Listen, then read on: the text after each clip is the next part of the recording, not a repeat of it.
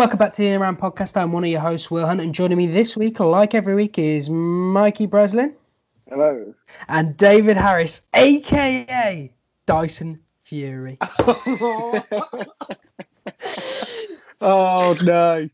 Oh, I So- can't believe you've gone with that one. so, what's the In Around podcast all about? Well, every week, three friends get together and they discuss and debate the world of football. Now, Premier League over, done and dusted. It came back and um, sort of, in some aspects, limped to a finish, but it was a really exciting last day with Champions League places decided on a basis of singular games and relegations decided by singular points. We're going to get to all of that because this is our end of season review. Now, if you're new to the podcast, on the second episode of the In Round podcast, we um, did mid-season grades for the every team in the league, in which we went alphabetically and we discussed and debated how every team went, how every team did, and we gave them a grade of A, B, C, D, E, F, G, U. Not that far down, but you know what I mean. Um, and we're going to do the same today, and we're just going to sort of have a chat about how we think every team's gone. But before all of that, I know I usually ask the two of you how you are, but Dave, you are ecstatic because your nemesis, Eddie Howe, finally relegated from the Premier League. Talk me how you feel, Dave. Come Well- on, talk to me. Just like to point out again, I don't have any problems with Eddie Howe. You keep billing it like me and him are about to have some boxing match. That is his job. Viewers, as Dave calls you, you can't actually see Dave's room, but in the background is a dartboard with a picture of Eddie Howe on it. So I, don't know, I want you to take everything you say with a massive pinch of salt. Well, I mean, it's one of those seasons where I think everyone, every season Bournemouth were up, thought that this could happen where they could end up going down. Every season Eddie Howe kept them up felt like an overachievement, really. But this season, the recruitment was wrong. The style of football was one dimensional. Uh, he was unlucky with injuries, but that's also down to the fact he had no squad rotation because of poor signings. I just they couldn't score, they couldn't defend. What what could they do? Well, apart from sell out their ground that holds no one, but who can't do that in the Premier League? Did they did they do anything right this year? So, um, we're going alphabetically, and the first team up is AFC Bournemouth, um, who, as Dave says, had a pretty terrible season. 18th with 34 points, in the end going down by a point. Um, yeah, so when you think of Bournemouth, you think of a, a free-flowing football, lots lots of goals.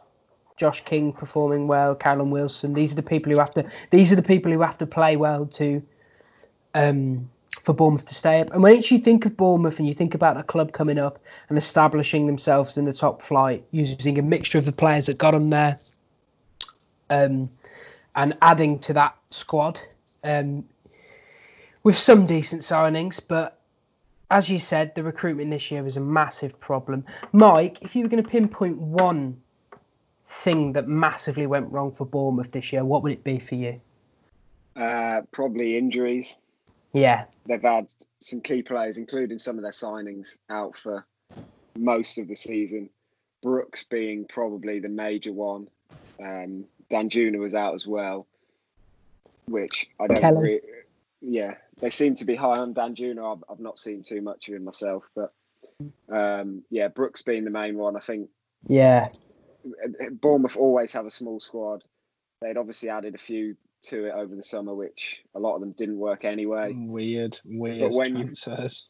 Yeah, when you're low on numbers as it is, you need injuries to go your way, and they really didn't for Bournemouth this year.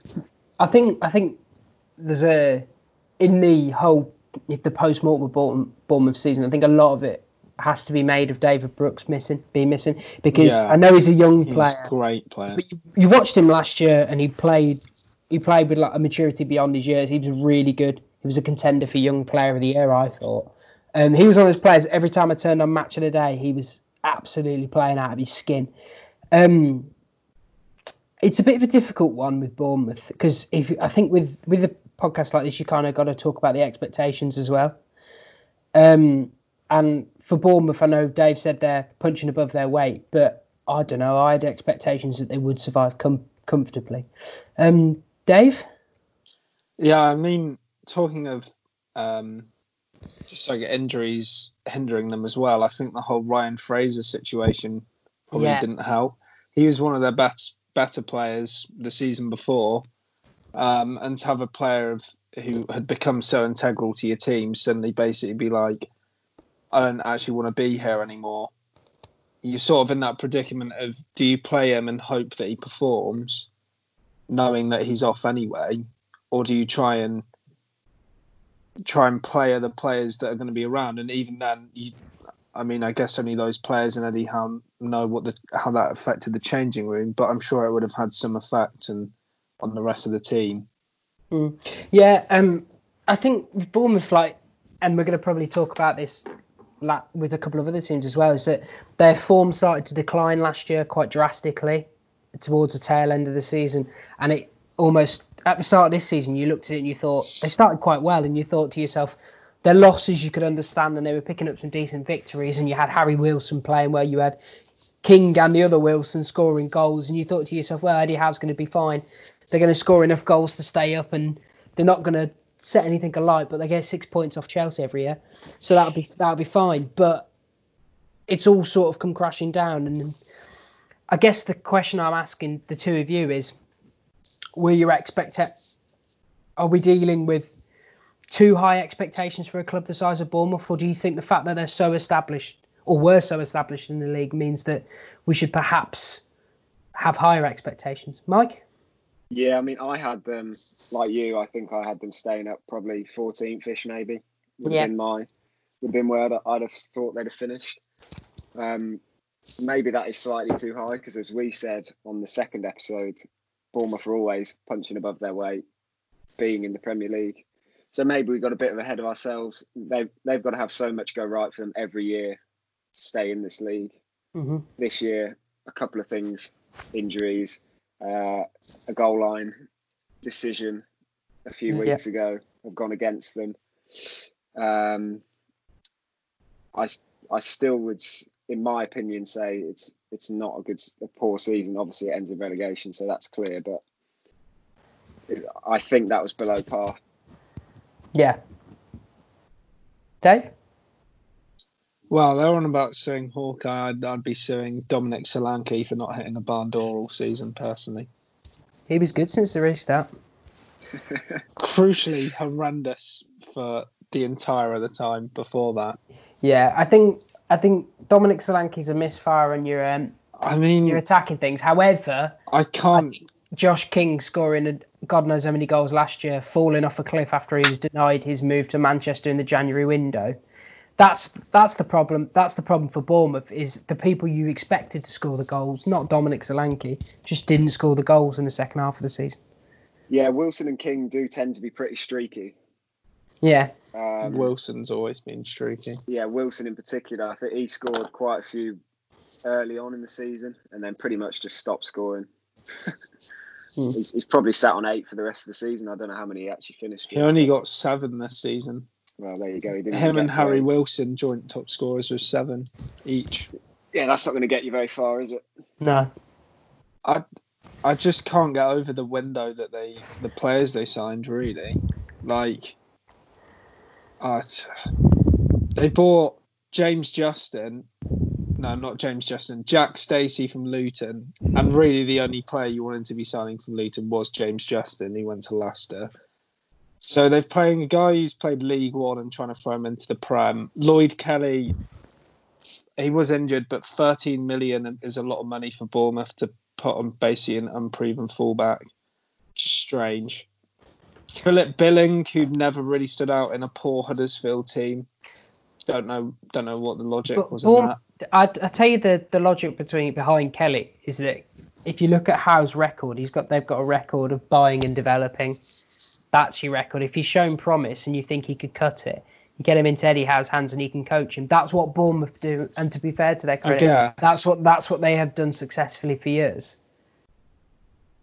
I guess it's just they're bringing in the left back to try and replace Charlie Daniels. He's 32, 33. Surely you want someone with a little bit more experience so you can sort of put them put them straight in.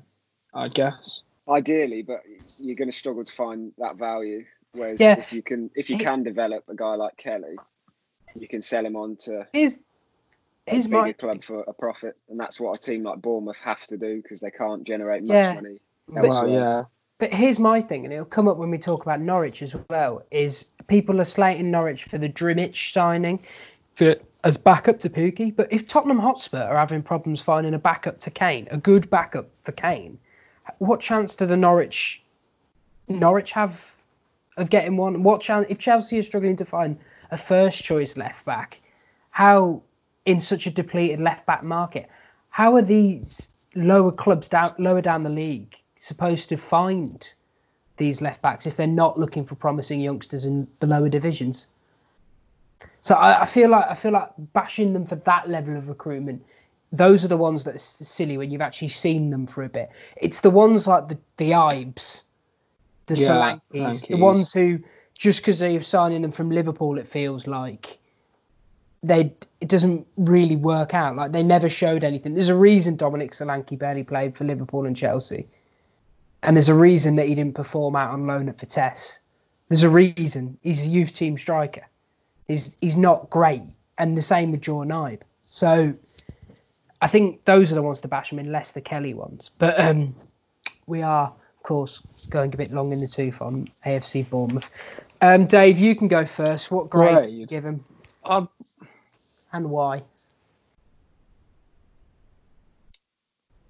Are we saying that C Hmm. is um is like a par? C is average, yeah. Yeah. yeah. I'm gonna.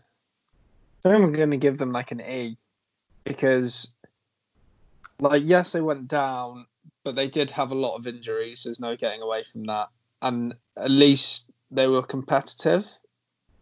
Like they were relegated on the final day. It's not like they went down with a whimper, and well, yeah, obviously injuries were a huge factor Yeah. in it. So obviously, I'm gonna have to give them like an E for going down but it's not it's not like a U season. It's not a total Yeah. catastrophe. Um, so yeah, I'm going to give them an E. Yeah. Um, Mike, Yeah, I'll go for a D just because I think they were slightly below where I thought they were going to be. yeah, Ended up relegated, so it's D from me. yeah, D for me too, because I think for exactly the reasons you've stated, just and also the I think I don't think it'd be understated how bad the injuries were, and for a team as small as Bournemouth, that you can't survive one of your best players going down for almost the entire season. You just can't survive that. Um, okay. And the next team is Arsenal. The Arsenal. The Arsenal. Um, incredibly disappointing season, finishing eighth with 56 points, although only 10 points off the Champions League. Um, massive improvement since Arteta came in, and I guess you've got a bit more to be positive about. I suppose I should mention at this point that this podcast is only focusing on the Premier League performances. So Arsenal's run to the FA Cup final um, doesn't count for them, and it doesn't count for it doesn't count against them that they got knocked out by Olympiacos in the Europa League, for example. Um, I think when we did this originally, we gave them a U. Um, yes, we did. I think they were. I think they were one of two North London clubs we were particularly harsh on. Um, although they had this improvement, I think football's one of those weird sports where it's what have you done for me lately, rather than remembering the whole season. Um, Yeah. I think it's worth pointing out how abysmal they were at the start of the season, Dave. yeah, at the start of the season, God, they it was something that I never expected to see from a team of, well, even the stature of Arsenal, let alone the the level of the players. They just looked lost every game. They're a total, total mess. They have obviously improved, um, and obviously people are more optimistic with how they've improved under Arteta. And you know, there's you'd say I'd say fair enough. Arsenal fans have something to look forward to next season. It's definitely ended with a bit more promise. However, you, as you say, well, you can't move away from how awful they were at the start. So it's important to look at the season as a whole and not not how they ended up sort of redeeming themselves to some extent. Um, I it's just it's just a weird season, really. Um, yeah, I'm definitely not going to give them a U like before, but I just I just think that obviously the season for Arsenal is still still a fail. There's no European football. from the Premier League at least. No.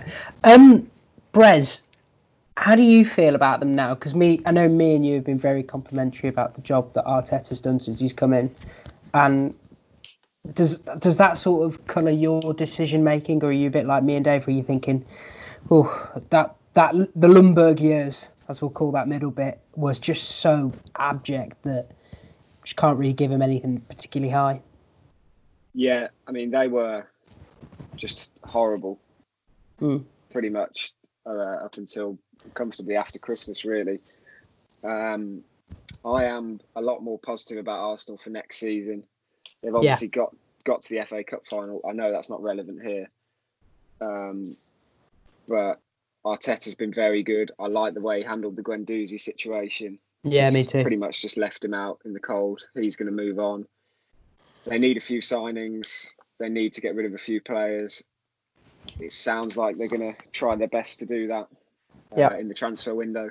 So yeah, a lot to be positive about if you are an Arsenal fan, which is probably weird hearing us say that. um, but yeah, it's still eighth place, which for Arsenal is just unacceptable, really.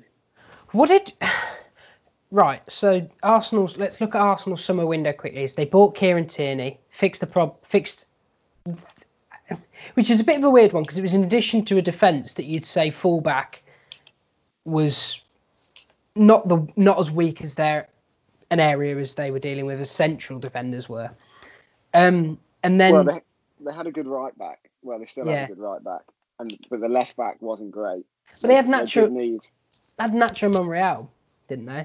Didn't they let him go in the window? And he was still okay. But Kieran Tier- Tierney looks a good player, is what I'm going to say. And he also has had a lot of injury problems this season.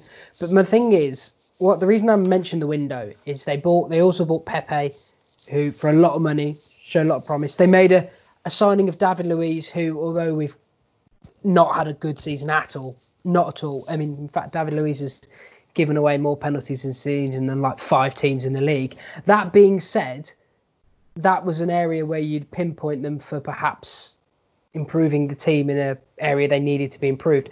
My question for you is: after that summer window, what were your expectations for Arsenal this season, Dave? Just like to point out as well, I know some of the transfers may be a little bit questionable. They did, however, bring in Martinelli for six million, which might be one of the best signings we'll see for a long time, in my opinion.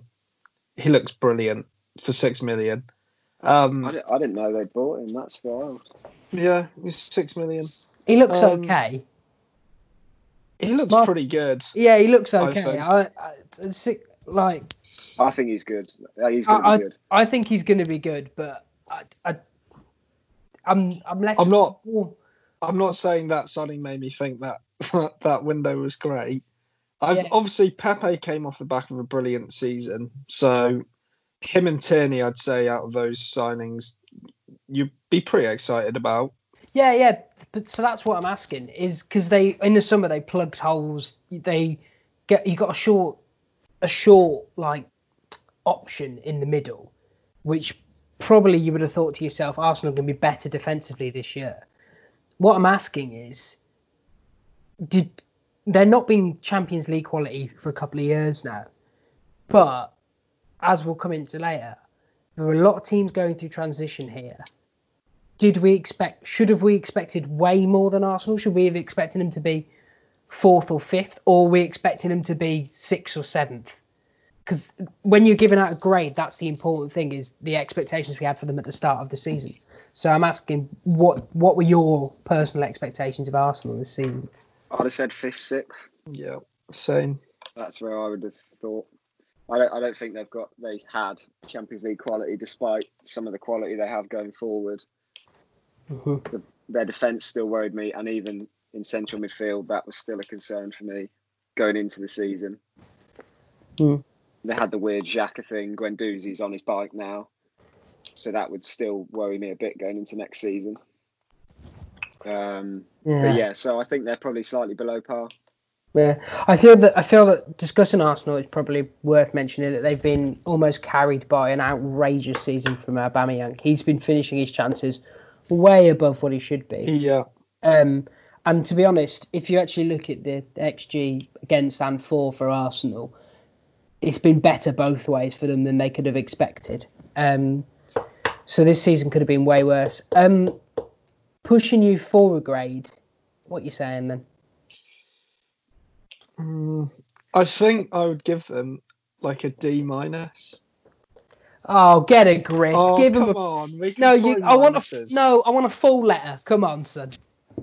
Okay, full letter. I'm gonna have to go for. Yeah, I'd say I'd say an E, just for the fact that they've not they've not got European football through league position, um, and the way that they started, I I can't look past that. I can't pretend that they were only just below expectations when, for a good portion of the season, they were totally, well, they were a catastrophe to be honest. So I'm going to give them an E. I've got a D again. I'm I- I going think- D again. I, I think they were Oh, just a here bit it below. is. The we'll pick what grade Dave doesn't. Podcast No. is back. I already had I already had a D. That's what I was going to pick, No, I think and um, that's what I thought you were going to pick. But then you changed to an E. I I think I was going to pick D, and then I realised how awful they were with Emery, yeah, and I yeah, got numb flashbacks. yeah, they were bad, but there's a lot. Again, like Mike says, there's a lot of positives taken the season. Pepe's been Pepe's coming good at the end. They're going in the right way under Arteta. They they are eighth with 56 points. They're not too far away from the teams around them. So as bad as that start was, and I do think they're slightly under par. I don't think they are massively under par. So I'm going for a D as well. Now, got to talk about Aston Villa next who was 17th with 35 points after a 1 1 draw with West Ham. Now, before we did this podcast, I said to the two of you that I think that Aston Villa are way worse than both Bournemouth and Watford. And I'm going to start with this one, and I'm going to tell you a couple of things about Aston Villa. I've seen them a lot this season. They're one of the worst set up defensive teams I've ever seen. They're one of the worst set up midfield teams I've ever seen. For a coach like Smith, who comes in with a style, to have his team so just not having a clue of what they're doing when they're out there is, was absolutely ridiculous for most of the season. They've got John Terry as a coach. He hasn't coached them how to defend set pieces at all. They're dreadful from set pieces. They come into the season thinking that they. You came into the season thinking they've spent a lot of money. They might be good. Right. They've had one good player all season, and that's Jack Grealish. Now, like the others, John McGinn was injured. He's a good player. And he was injured for most of the season, which of course is a massive problem for them. But of the other players you'd expect to be good, Tyrone Mings, you'd think maybe Wesley's going to give you something. You think maybe Douglas Luiz will give you something, although after the restart he played well. And they were shite. They were all season. Villa didn't have a single good player that wasn't Jack Grealish. There was times where you looked out there and you looked at Jack Grealish and you thought to yourself, get this lad on a beach because he just needs a rest. It's it was ridiculous. They put no pressure on the ball midfield. They didn't defend they put no pressure at the ball at the pitch. They just let people bypass the midfield all the time and attack the centre halves. It was abject. And the fact they're still in the Premier League, gross. I'm giving them a U. There you are. You, Right, They're having a U. They are. you. This- God, even I Really was only going to give Wow. them like a They should be bad. They should be down. They are awful. They're a dreadful team. They're a I find Villa team. really hard to grade. They you spent, see, I they spent a lot of money. They Yeah, but the thing is, money. well, they still stayed up. I don't care. They should in any normal season they wouldn't stay up. They would not stay up. You want to right? You want to talk about how lucky Villa have been without even talking about the ridiculous fact that Hawkeye wasn't turned on. you want to you want to like It was at on. came just a bit later. You want to talk like this? This is my problem with Villa is they're the worst defensive team in the league, uh, other than Norwich based on goals scored. But when you actually look at the goals, what they the xG for the goals against, they're they're like almost neck and neck with Norwich. They are neck and neck. Yeah, they're a terrible team defensively. Like they're one of those teams that you watch and you're like, you are you just you do the eye test. You don't even have to read about them and you know they're bad. and and, and this is the thing. This is the thing for me is that they're saved totally by having one good player. One good player played well this season, and he played out of his skin. Everything else, from the coaching to the recruitment to the the actual players on the pitch, was absolutely fucking abysmal. And I can't give them a grade above a U. In fact, all right, if they want a grade above a U, they can have an E because Grealish was that good. But that team failed on every level. Yeah, they're in the league, but so what? They're going to get 10 points next year. They're shit. Okay, well, I actually don't know how to grade them because I had them going down. So technically, this has been a this has exceeded my expectations. I have in my head. I think they're terrible. I think they're terrible, but they stayed up. They finished seventeenth. Will that's what? I- We, this is so my it's thing. probably it's probably like a C, isn't it? No, this is my thing. What's your expectations for Villa? My expectations for Villa is they. I thought they'd stay up. I thought they were going to be one of the teams that would stay because of some dross down at the bottom of the league. And I thought Villa would have spent a bit of money. They've got a good centre half, good keeper. They've got a good core. At least I'll look at them and I'll be like, you're a competent team. What I'm saying to you is every time I looked at Villa, they were not a competent team. They were bad. They were really bad. I think they're terrible, but they stayed in the league, which is pretty much where what I about where I thought they'd be. 16th or 17th, maybe, maybe 18th. They might have got relegated. I, I'd say a C. That's I'm I'm saying a C. Mike, if Villa paid you for promotion, what's I going can't on believe. here? Right. Well, I mean, I okay, might be so being what- harsh, but you are being so, So kind kind. to this Villa. No, team. I Did it- really don't. I know they're terrible, but they finished 17th. They stayed up. That was what that was their aim. That was their aim. So they get a C. Isn't that what we're doing here? That's what we've just done for the last two teams. No, no, because with Arsenal, Arsenal, Arsenal, have, Arsenal Arsenal have been failed. awful. they failed at their point, but then we said at least we can see some progress. So that's sometimes what the season's about. At least you can see the progress. With No, Vic- so they got they got a D because they're slightly below par where they finished, whereas Villa finished 17th, which is par, so they get a C. But it's a below par season, Mike. Surely. Yeah, but look where they finished. Can we? Can I? Oh, fine, it's another D then. At Well, worst. I'm gonna. at mean, worst, At worst, I'm, I'm gonna give beginning them to an think you E. didn't watch them. I'm I'm beginning gonna give think them an E. Yes, They I watched bought Man City trounce them in the ground. that wasn't even the worst one. It's when the, it's. Um, we're talking about we're talking about not a competent football team.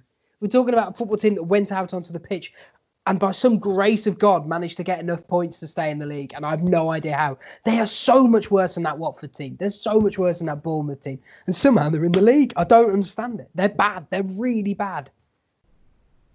Dave, Well, I agree. The fact they stayed up is um, technically on par, maybe for a target. However, having watched them play, if you're a Villa fan, are you looking at next year with any optimism? If Come on. Grealish goes, How are we gonna grade holy Burnley then? shit! Burnley came tenth, but we've we've watched them play. They're rubbish to watch. No, no, Yes, no, no, but no, no, they're no, no, no, no. organised. Newcastle No, came no, no, no, no, 13th. no, no, no, no, no, no. But they're This is the road we're going organised. down. The This is a difference, the whole di- we're not different doing. They're We're not, the difference, organised. yeah, that's the difference. We're not. Villa doing- play with Villa play like they've never played together that's the on point. the first day of the season and the 38th day of the season. They, they it's it's like a team of 11 new signings, but Grealish is good, so they give him the ball and he actually does something with it. The oh, whole- El Ghazi, I think more dribble comes out of his mouth than dribble is completed on the pitch. God, that guy, he's an absolute donkey. Al Gash, they should call him. right, okay. All right, you just give them whatever grade No, no, want. no, no. moving on to Here's the thing. You know, here's the thing. We're not arguing for. We're not arguing for how aesthetically pleasing their playing style is. The difference between Burnley and Villa is that they both play shit football, but one of them knows what they're doing. One of them knows what and they're. didn't One of them spend knows. 150 million. Yes. One of them. One of them. When the ball's put put into midfield, they know exactly how they're going to defend. They know exactly how they're going to set up, and they do it well, and they do it brilliantly, and they finish tenth. Burnley, That's yeah, the difference. Burnley finished 10th as a team because everyone pulls their weight. Villa have stayed up by a minor miracle of Heaton having some outstanding games before he got injured and Grealish just playing far and above what anyone could have hoped for. Villa, Villa came up, spent 100 million. Sheffield United came up, didn't spend 100 million, and look what a good coach team looks like. I don't, I don't disagree with that, but they stayed up, and that's what that's a good season in my No, eyes. no, no, no, because there's all Oh, the no. context with it. There's all the context with it. All the context. Staying of- up on a joint record money. low of 35 points is a good season by no means. You've not even got a point per game. You can't call that a good season. I saw plenty of Villa fans celebrating big time that they'd Yes, because they thought they were going down the for league. 34 game weeks, mate. Because they probably thought they probably thought Phil Daniels has stuffed a magic rabbit up their ass because they can't believe they pulled that off to stay in the league. They cannot believe it. I'm They- giving them an E, a I'm- solid E from Uh, me. Do you know what, Mike? You've talked me into it. I'll give him an E too. Right, that's two out of three. Give me an E. Terrible. I thought you, if you'd said C that well, I might have disconnected from this Skype call. Hon- Honestly, Villa, Villa are one of the worst teams I've seen in this league. They are abysmal. I'd like to Screw- place on record that I feel that's a mistake, that grade. Okay, place it on record. David, also note down that neither of me and you give a shit. Yeah. God, I, I never thought I'd see the day that me and Mo- me and Dave agree on a podcast. Good lord. Um, right, let's go to Brighton. Is there that much to say? Other than I think they had a pretty got pretty good solid season, really. Like, especially given they brought in a manager to basically overhaul their entire like style of play because the main reason they got rid of Hughton was they didn't like his football. Potters came in and played played some pretty nice football, I would say. Um, looked a bit ropey at, at parts, but they did pretty well after the restart, and I'd be pretty optimistic as a Brighton fan looking into next season. Yeah. Um. So looking at, I think looking at aims and expectations of the season, their aim was solely to Stay, stay in the li- stay in the league, be comfortably mid-table, but also to develop that new style of play. What? We're, talk- we're talking about aims again now. Here we go. This is what I've just been arguing. No, no, no, no, no. Yes, but Brighton you're- have you're- played well. No, right. Your argument was solely based on league position. I'm telling you that the aims and expectations for a team are not solely based on league position. You expect Aston Villa to spend 100 million and not be a total fucking Sunday league team. It was like watching the Scottish League, Roy of the Rovers versus Kilcarnock. I don't care. They were that bad. Kilmarnock. I don't care. I didn't not care. Yeah, Brighton's a B. Let's move on. Wait, Brighton's Yeah. a B. I'm giving them a B also. That's the two out of three rule you just put through. Put it down. That- that is true. Yeah, it's down. That is true. Why a B? Uh, They've changed their style. It's it, they've stayed in the league, which for Brighton is an achievement. It's a B. Yeah, I just quickly want to actually be nicer to Brighton just give me like a two seconds because looking at the stuff, like Well, that's fine. But if you give them an A, I'm, I might disagree. I'm not giving them an A. I'm not giving them an A. There's only I think there's only three teams I'd give an A to this year. Um, but here's the thing about Brighton. Um, they're actually you look at like you look at like the tables for. I'm being a bit like you, Brez. The XG and the XA and your expected points. Their ex, their expected points is like seven worse off than what it should be. Um, they should be finishing by that metric on like 48 points. So they have actually been really good this year. And I think when I know when Chelsea played them at the Amex, start of New Year, I actually looked at them and I thought they're really good and they're playing some nice expansive stuff. So I didn't want to just quickly gloss over them because they are actually a really good team and they are um, good to watch. And uh, we'll just see what they do next year. Um, however, I'll never understand the Crystal Palace rivalry. Like someone, No, neither. someone take the time to explain what the fuck that's about. I'd love to know. Look at that. One conversation about Villa and the explicit tags out the window. It's always it's always on. Don't worry about it. Here we go. Let's talk about Burnley. Brilliant. How the hell are Burnley tenth?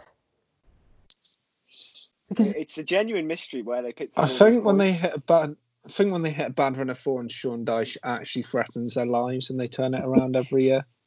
yeah, so um, Burnley and Bournemouth are kind of like um, they're two separate sides to the coin, but with a lot of similarities actually. So it's a bit of a weird one. So stick with me. That was a terrible analogy. Yeah, even So I'm both- confused. both got a good young English manager. Um, well, I don't know how young Dyche is. He looks How like old's he's Dyche? he looks like he, he looks like he's He's been not down- actually. He's 49. Yeah, I was going to say for a manager, not not hugely old. he looks like he's been down the mines for fifty years there. He sounds like he's been smoking for sixty years. But that being said, you've got the him. you've got him and Howe, both good young English managers, both small clubs, both staying in the league against the run of play almost. However, the difference is Burnley haven't spent a ton of money, but they keep they keep staying in the league. They keep improving every year almost it feels i know they don't but it feels like every year you know that burnley are going to be a tough out and every year you look up at the end of the season you're like burnley are top half again how have they done that um They, they just seem to accumulate points somehow. They're really hard to beat. That's that's the first thing. It's hard to beat them. It's particularly at Turf Moor. Um, they're obviously very well set up this year as well. Dwight McNeil coming through there. Mm. yeah he's a player He's been very good. I'm not sure he actually gets the um, probably the credit he deserves in general. Maybe I'm just missing something, but um, I can't I can't believe they're top half again. To be honest, Dyche is a genius. I'd, I, so let's. What are your expectations for Burnley every year though? Because I feel like it's a bit like it's a, a Bournemouth thing, whereas Burnley's sole thing is let's stay in the league. Like they don't have any, they don't have any aims of let's play a more progressive style. They don't really have an aim of let's other than let's be comfortably mid-table. And your expectation of them is now that they're a mid-table side.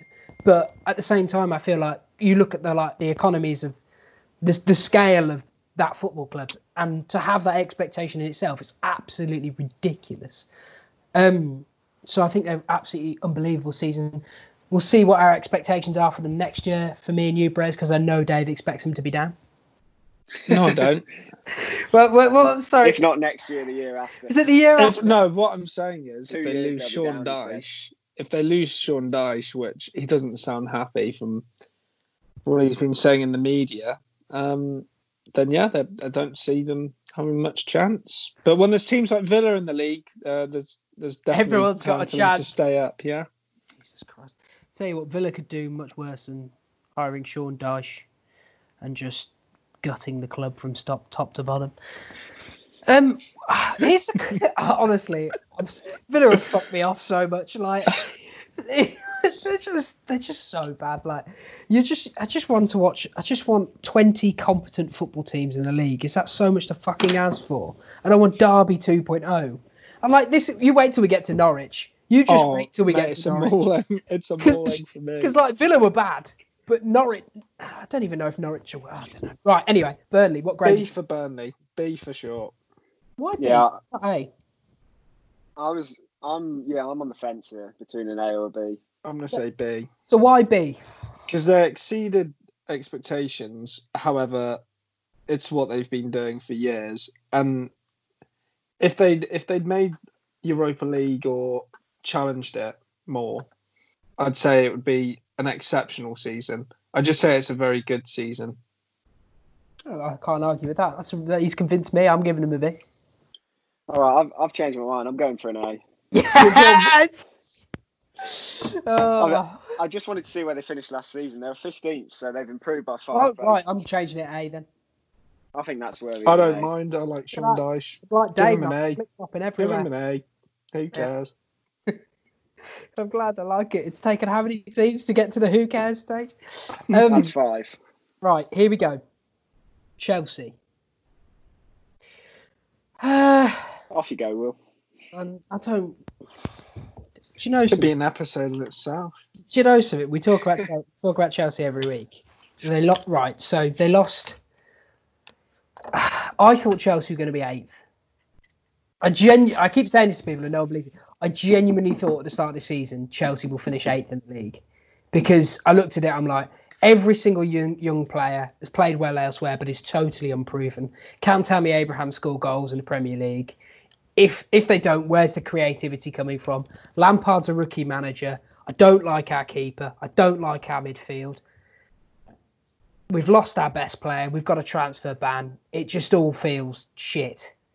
And now we're sat here with Chelsea have got the um, Champions League. They've developed, a again, they've furthered that style of play in, into the more expansive one. Um, Reece James, Mount, Abraham, um, Hudson Odoi, well, less Hudson Odoi, and Pulisic, like young players who actually look really good and look like they're going to be fixtures for years to come. Um, Tell that to Ziyech, Havertz, and Werner. yeah, and that's the thing. They've got all those players coming in. And I'd like to put what's sort of flown under the radar is we talk about Chelsea losing one of the best players in their history last year, and Hazard. You're losing 30 league, 30 league goal involvements. Like you look at the stats for last year for what Eden Hazard did in this league, and they were unbelievable. And the fact that they've been able to replace him in almost scoring as many goals is absolutely ridiculous. Um, and also, N'Golo Kante hasn't been fit all season. He hasn't been fit all season. And I know they've lost 12 times. I know that their keeper's got noodles for wrists. I know they haven't got a competent back. I know Andreas Christensen doesn't know how to head a ball away. I know they've got all these problems at the back. But despite that, you'd, I think you'd have to say that n- not only have they achieved their aim of challenging for the Champions League, they've got it, and they've done so in a way that sort of defied the odds. I think they have to be a B. I think you could, I couldn't get, I could not give them an A with how many question marks there are over them at the back. But again, I'm, as always, I'm incredibly biased. So you tell me what you two think. No, I I agree with that. Will I also thought that, to be honest, even making the Europa League would be pretty solid for Frank. Um, sorry, Sir Frank. Um, So Frank, there we are. Yeah, they. I mean, it was quite exciting to watch Chelsea. Really, to see players like Mount, Tomori, Reece James, Abraham try and adapt, and I think Lampard did a good job of getting them all into the team. Really, especially at parts of this. Well, maybe James not so much, um, but that was he was injured, wasn't he? Yeah, at the start, and then he. Yeah, that's what that's what I mean. So he didn't obviously have as much as an impact on the season like Mount and Abraham, but he got he got. I feel like Lampard got as good as he could have got out of that team this year, um, and to make Champions League is is solid. And again, like with Dyche, even though we did move the grade up anyway, I just think it's a very good season, not an exceptional season. Yeah, yeah. I think the fact that they had it, they had qualification in their hands, and there were just too many worrying results during the season, like losing to Sheffield United three 0 away from home, for example, losing to West Ham at home and away, things like that. Just little things where you look at the mentality in those games, you think you really do question these players, as the managers have questioned some of these players for a while, and there's way too many of them for it to be anywhere near an A for me. Um, Brez? Yeah, I've got a B as well. Um, pretty un- un-Chelsea like to bring through some of the youngsters, which was good to see from Frank. Obviously, to making the Champions League transfer ban, rookie manager losing Hazard, it's all been mentioned. Mm. Pretty good season for Chelsea. Yeah. things Do looking wanna- good. do want to just quickly say that, um, yeah, um, I can't slate Villa for not knowing how to set up uh, from corners and then let Chelsea get away with it. If they don't sort out, I know there's a problem in the team for a lack of height, but if they don't really, the coach of Frank, coach your fucking defence, son. I, I don't, I can't, I can't have another season of watching Zouma be the only competent player in at the back. Zouma and Azpilicueta be the only competent players at the back. It can't happen again. And for goodness sake, fire Kepa out of a cannon. Sounds like he's going to be on his bike. Yeah, can fuck off. Sorry, I, I, I, I just don't like Kepa. Um, right, so that's a B. There we go. Boy Crystal of the Rovers. Boy of the road. Let me tell you now, Crystal Palace, the most uninteresting team in the league. Take it away, Dave. Well, I'm gonna I'm gonna give them a C. They they stayed up, and I have I have question marks as a Crystal Palace fan. Only scoring 31 goals. Never scored more than two in a game. Are you a Palace fan? I'm saying if I was a Palace fan, as I said earlier about Ar- if I was an Arsenal fan, I'd be optimistic for next year. Dave's a Palace fan. I'm not a Palace fan. I like Roy Hodgson. I like some of their players. However, my my big question mark with this team is if the bottom of the half hadn't been full of absolute fucking idiots, would this team have stayed up? And I'm not sure. I'm really not sure. So I can only give them a C. And they fell off so hard at the end of the season, where it looked like if you could, they could play 30 games in a row, and I don't think they'd win one. It looked like at some points. So I'm not giving them a B, even though 14th on paper is not an awful finish. Yeah. C Um, for me. I think next time we do this, we start we go league position down because me and Dave are now in such a foul mood after discussing Villa. Wait till we get to Norwich. It's going to be a massacre. You wait till we get to Norwich. We should have done it backwards. Yeah, well, me and It's Dave, going are to like, be an me and Dave are probably going to argue about Norwich. Um, About what? Who's just in- around the save it, save it, Save save it. it. Um, here's the thing about Palace. Um, yeah, I totally agree. See, they're the most boring team in the league. They've got serious questions over their goal I don't know. They're getting older. Um, any Yeah, old team. like they're getting old. They're, but the one thing about them is their star player didn't play well all year. He was triple marked out of every game. He didn't play well, um, and they still were comfortably in the league. But I can't give them any more than a C. Brez? Yeah, see for me as well. I was going to bring up that Zaha didn't have a very good season at all, and they still still finished 14th. They probably would have finished high if they'd had something to play for after lockdown. They just they had their feet up pretty much from the get go as soon as they came back.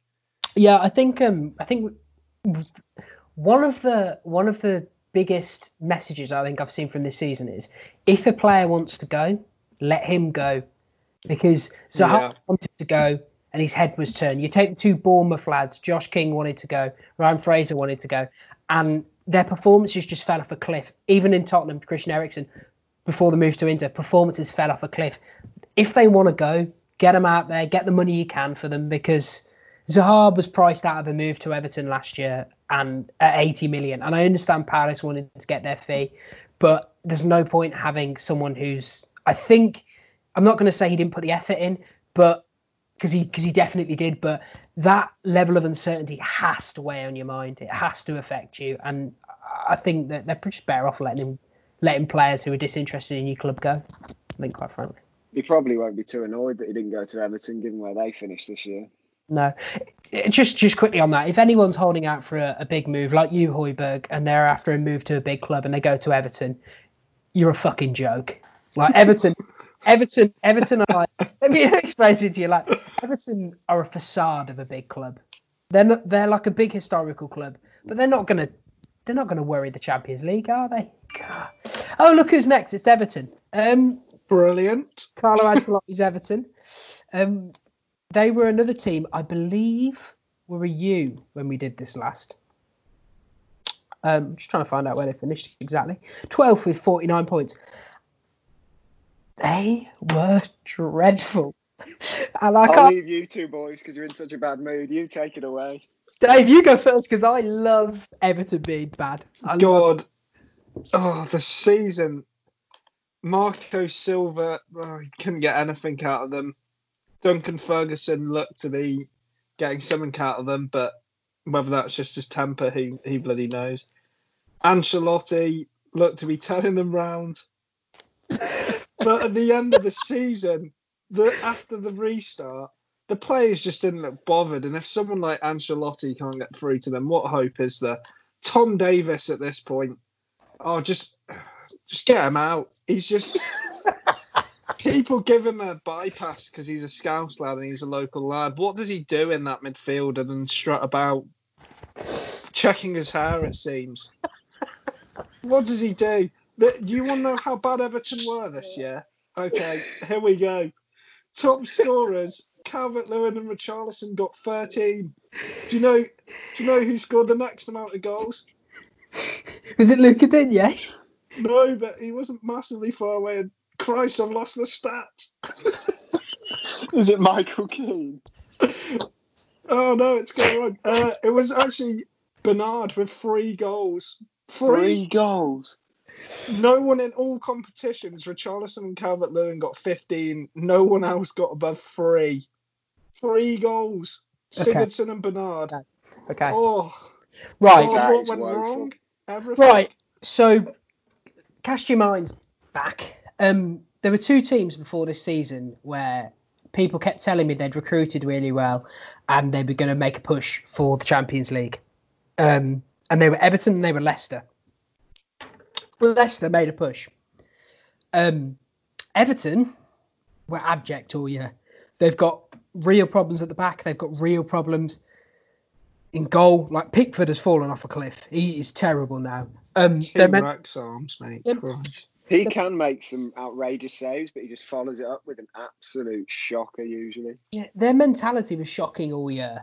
Um, I guess the question I've got for you, Grace, is like the, other than Calvert Lewin, have you got a single positive for this Everton season?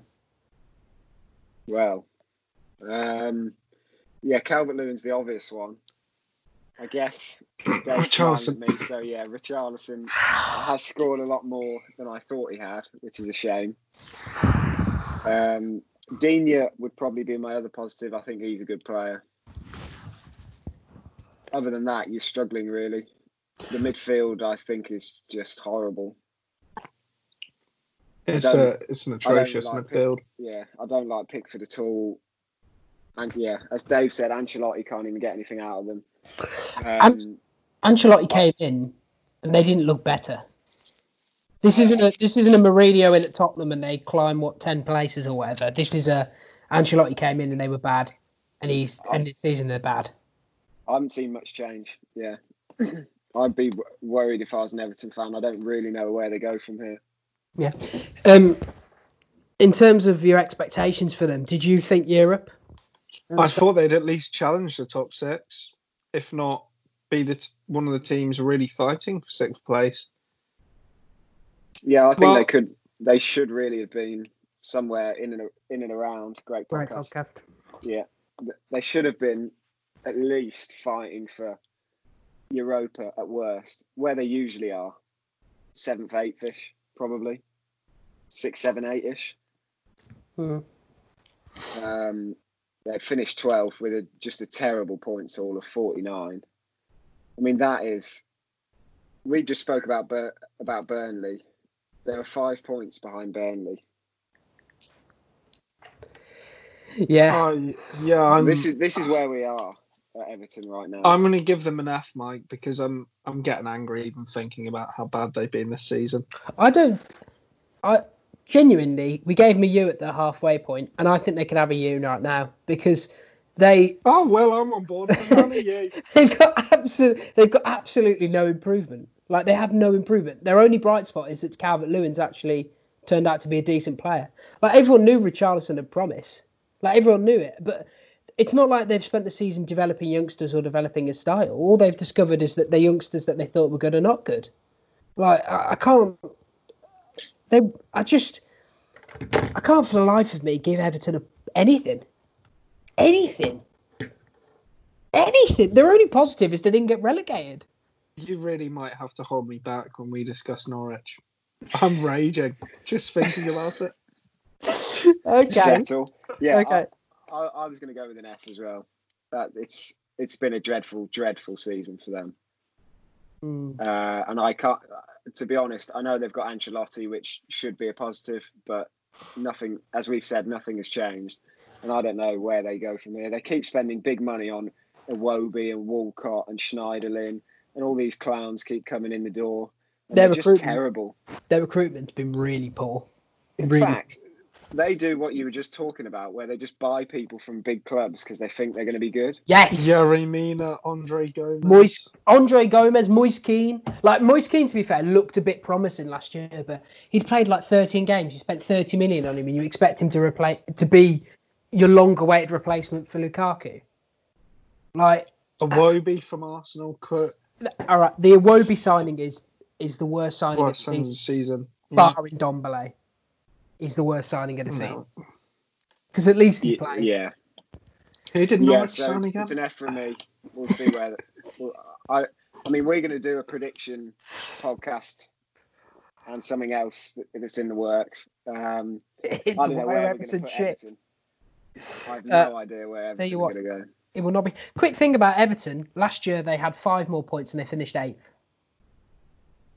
So, so they finished with the same amount of points that Burnley had this season. Yeah, and they're eighth. Okay. Don't Wow. defend them well. Really? Yep. Just looked it up.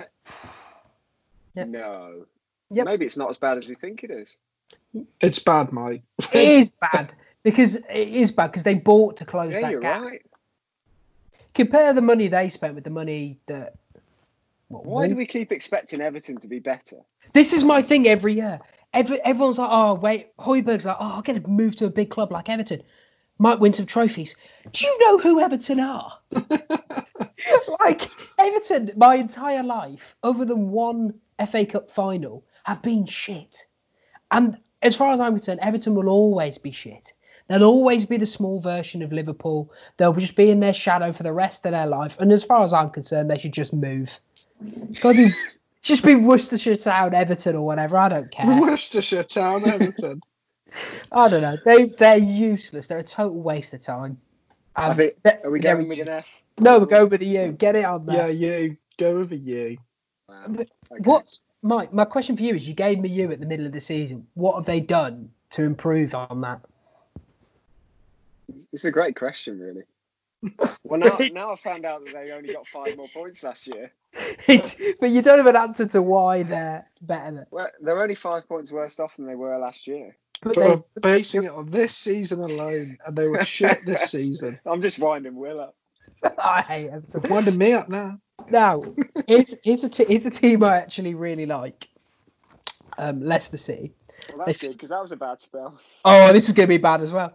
Um, you want to? I think Leicester were fifth with 62 points. Um, uh, Mike has written down on our document here, ladies and gentlemen. Still a great season despite the bitter taste of finishing outside the Champions League places on the final day. Dave, I hope you will call call it is what it is. It's possibly one of the biggest bottle jobs I've ever Yes.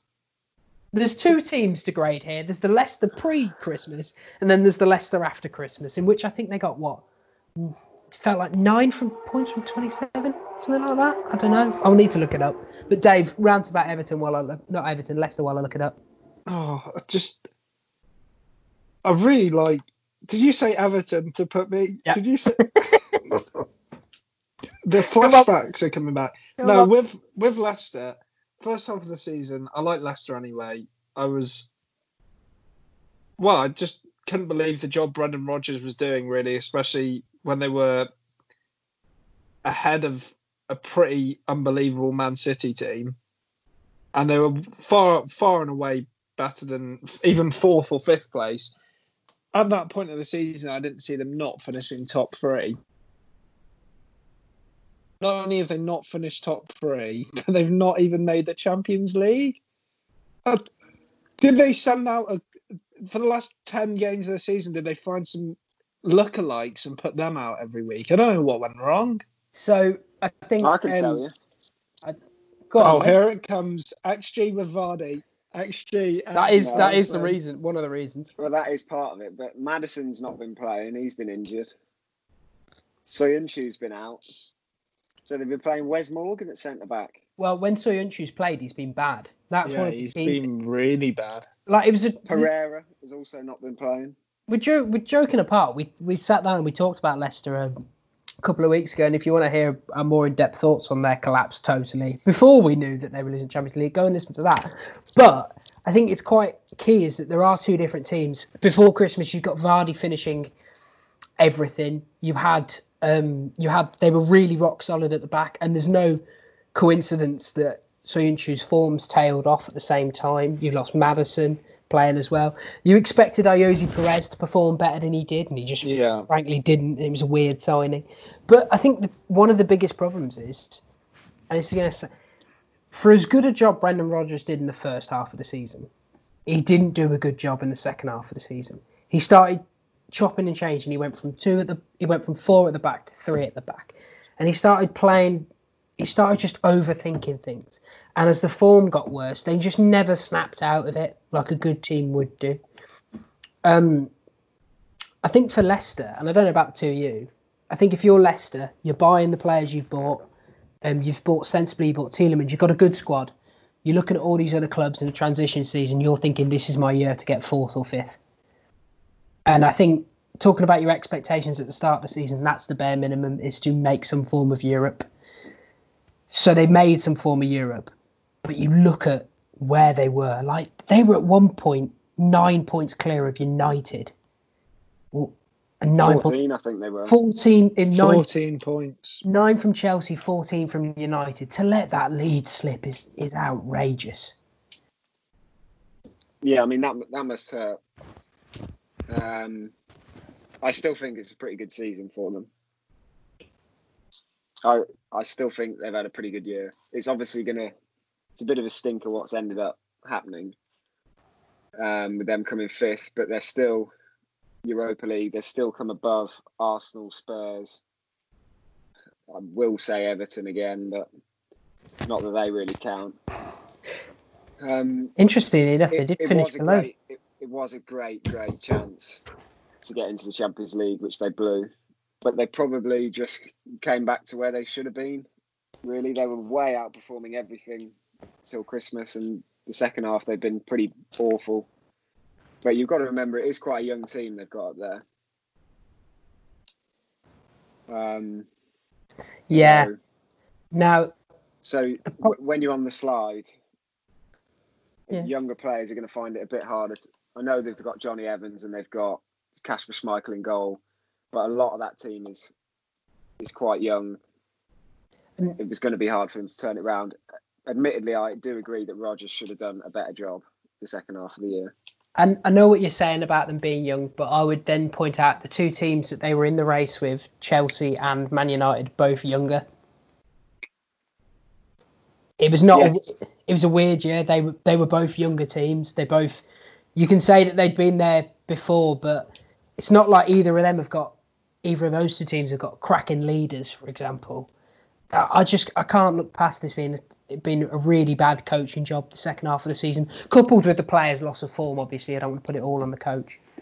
True. I mean, the depth at United and Chelsea is better than. at yes, true, true, true. So you can change it a little more when people aren't playing very well instead That's of having to bring Wes, Wes Morgan in for Söyüncü. But yeah, it is a shame.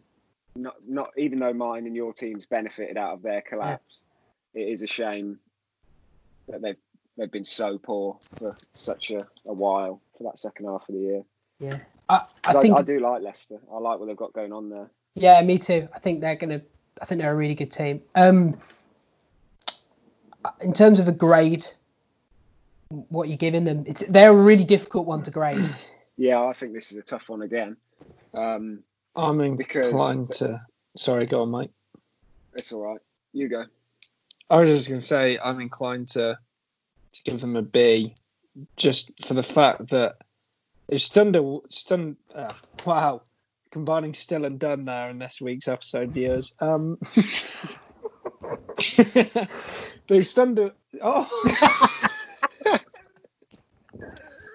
That's fantastic. oh, here Yeah. we go. Dave's, I'm- I'm, gonna get this. Dave's giving them a B. Mike, what would you give No, them? they've Yeah. still done well. They've still done well. I had to get it out eventually. Um, but they did collapse and spent 34 game weeks in the top four and somehow didn't finish there. So, Bryce? I, I I'd like to say it's a B, but it probably isn't because I think that's way too high. yeah, because they should probably given the struggles of the other teams, they probably should have been in there. So Yeah. I'm I'm gonna say a C because this is about where I thought they would finish. So I was gonna. I, I feel like if they'd been challenging all season and they the three teams have been like chopping and changing, I feel like I would have given them a C because I, I feel like fourth, fifth is the absolute what they should have been getting this season. And to be honest, they probably should have been getting fourth. Um, because you, you think of how bad United and Chelsea were at points of the season, they should have been getting fourth. So my expectation at the start of the season is fourth, fifth.